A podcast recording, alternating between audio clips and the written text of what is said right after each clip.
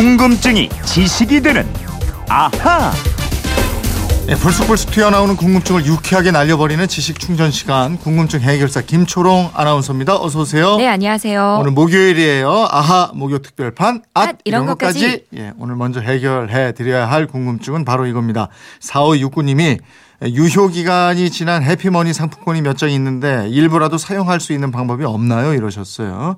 엊그제 상품권 방송 듣고 문자 주셨는데 질문하신 분들이 굉장히 많아요. 예. 예, 김천홍 씨도 유효 기간이 지나서 상품권 못 쓴 경우가 있어요? 저는 다 썼는데요. 예, 있으면 다 쓰죠.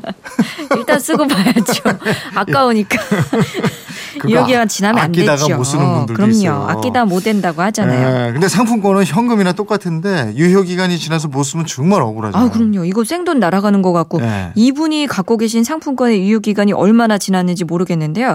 만약에 1년이 안 지난 문화상품권이라면 쓸 수 있습니다. 음, 유효 기간이 끝나고 나서 1년이 채 안 지났다 이러면 쓸 수 있다? 예. 이 종이로 된 상품권을 일반 매장에 가져가면 유효 기간이 지났다고 아마 안 받을 거예요. 네. 근데 온라인에서 사이버 머니로 바 꾸시면 사용하실 수 있습니다. 그러니까 음. 구체적으로 말씀드리면 해피머니 상품권을 비롯해서 한국문화진흥에서 발행하는 문화상품권, 한국도서보급에서 발행하는 도서문화상품권 유효 기간이 지났더라도 온라인으로 일련번호를 등록하면 쓸 수가 있습니다. 오, 그 구체적으로 좀 알아볼까요? 예, 일단 해당 회사의 인터넷 홈페이지에 들어가요. 네. 거기서 cash 충전 항목을 찾습니다. 그런 다음에 내 상품권의 금액이 적혀 있는 부분을 살살 긁어내면 번호가 나옵니다. 아. 이거 약간 그 은색으로 덮여 있거든요. 네. 복권, 복권 긁듯이. 네, 네. 이게 바로 핀 번호인데요. 네. 이핀 번호와 발행 일자를 입력하면 캐시로 충전이 돼서 네. 온라인 서점 같은 데서 사용할 수가 있는 겁니다. 그래요?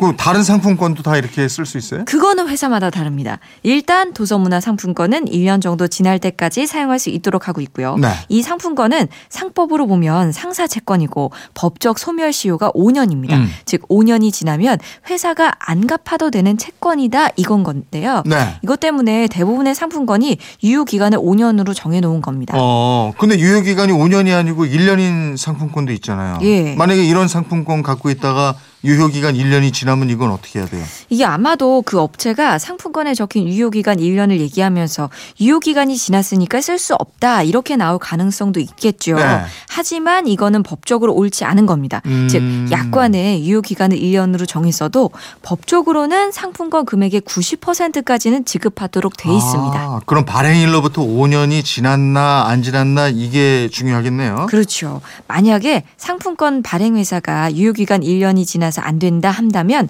상법 규정을 들어서 얘기하십시오. 아. 그러면은 꼼짝 못하고 돌려주게 될 겁니다. 그렇군요. 근데 어, 6858님인데 요즘 상품권은 유효기간 표시가 안 되어 있는 게 많아요 하셨고 8288님은 열혈 애청자입니다. S백화점 상품권 유효기간이 없어요. 깜짝 놀라서 문의했더니 유효기간이 폐지됐답니다. 정확한 정보입니다. 이러셨어요. 예, 정확한 정보 맞습니다. 뭐 S 백화점뿐만 아니라 L 백화점도 요즘에는 상품권의 유효 기간을 표시하지 않거나 뒷면에 유효 기간을 5년이라고 표시를 하더라도 발행 일자를 적지 않아요. 네. 그러니까 발행일이 없으니까 유효 기간도 없게 되는 거죠. 과거에 발행한 발행 일자와 유효 기간이 있는 상품권이라도 5년 아니라 10년이 지나서 갖고 가도 얼마든지 이용할 수가 있답니다. 예, 그렇더라고요. 혹시 유효 기간이 지났다고 뭐 서랍이나 어디에 그냥 예, 흘려둔 상품권 없는지 한번 찾아보시기 예, 예. 바랍니다. 그런데 만약에 상품권을 안 쓰고 갖고 있는데 그 백화점이 잘못됐어요. 아, 이거 문을 닫아요. 부도가 나서 문을 닫을 수 네. 있겠죠. 자칫하면 이게 휴지 조각이 될 수 있습니다. 네. 은행 같은 경우는 문을 닫으면은 예금자 보호법에 따라서 원리금 5천만 원까지 보장을 해주는데 백화점 상품권은 별도의 지급 보증이나 피해 보상 보험 없이 상품권을 팔고 있습니다. 즉 우리 소비자들은 그 회사만 믿고 상품권을 사는 셈이죠. 과거에는 상품권법에 공탁과 지급 보증 의무화했는데 이 법이 99년도에 폐지된 상태입니다. 오, 이게 있다가 폐지됐어요. 그러니까 예. 소비자 보호는 오히려 후퇴됐네요. 그렇게 된 셈이죠. 예. 그럼 혹시 모르니까 유효 기간이 없는 백화점 상품권이라도 예. 가급적 빨리 사용하는 게 좋겠다. 뭐, 그죠? 망하진 않겠죠. 예, 그래도 뭐 저 예. 그때 그때. 예. 예. 어, 2812님인데 설날이 다가옵니다. 설날이 되면 이 노래를 많이 듣게 되잖아요. 까치까치 설날은 어저께고요. 우리우리 설날은 오늘이래요. 근데 까치 설날은 왜 어젠가요? 예.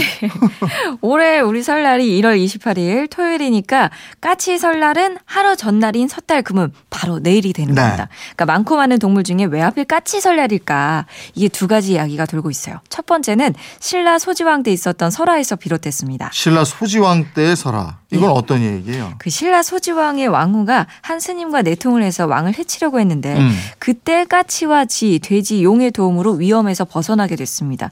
그래서 왕이 상을 내렸는데 이 가만히 보니까 쥐, 돼지, 용은 다 12지, 12띠에 들어가는 동물이라서 자기 날이 있잖아요. 네. 근데 까치만 없어요. 음. 그래서 정월 초하루 설 바로 전날을 까치설로 정했다. 이 얘기입니다. 아, 그럼 신라 때부터 까치설이 있었다 이런 거네요. 그렇죠. 근데 이 이야기 언제 들어본 것 같지 않으세요? 네. 제가 전에 정월 대보름날에 오곡밥 먹는 이유 말씀드릴 때 네. 위험에 빠진 신라 소지왕을 구해준 동물이 바로 까마귀다라고 말씀드린 적 있어요. 맞아요. 뭐 그 왕이 까마귀를 위해서 찰 밥을 지었다고 그랬잖아요. 예, 그 고사가 삼국유사에 나오는데 이렇게 까마귀와 까치가 헷갈리게 왔다 갔다 하면서 나오는 걸 보면은 이 설화 때문에 까치설이 생겼다고 보기에는 신빙성이 좀 떨어지는 것 같고요. 네. 이두 번째가 좀 그럴 듯합니다. 이거는 발음에서 나왔다는 설이에요. 어, 까치설이 발음에서 비롯됐다고요? 예, 그 옛날 우리 조상들은 두 개의 설을 셌습니다. 바로 한설과 아치설입니다. 음. 대전이 우리말로 한밭인 것처럼 이 한설은 큰 설이라는 뜻으로 정월 초하루의 설이고요.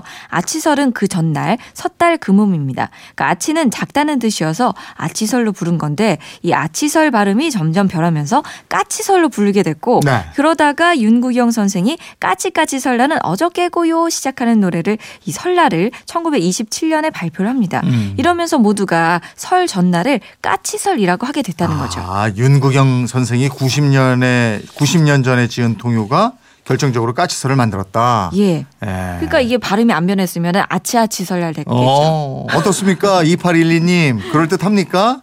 예. 아하, 목요 특별판, 앗, 이런 것까지 오늘은 여기까지 해야 되겠습니다. 소개된 분들께는 모두 선물 보내드리죠. 김초롱 아나운서 고맙습니다. 고맙습니다.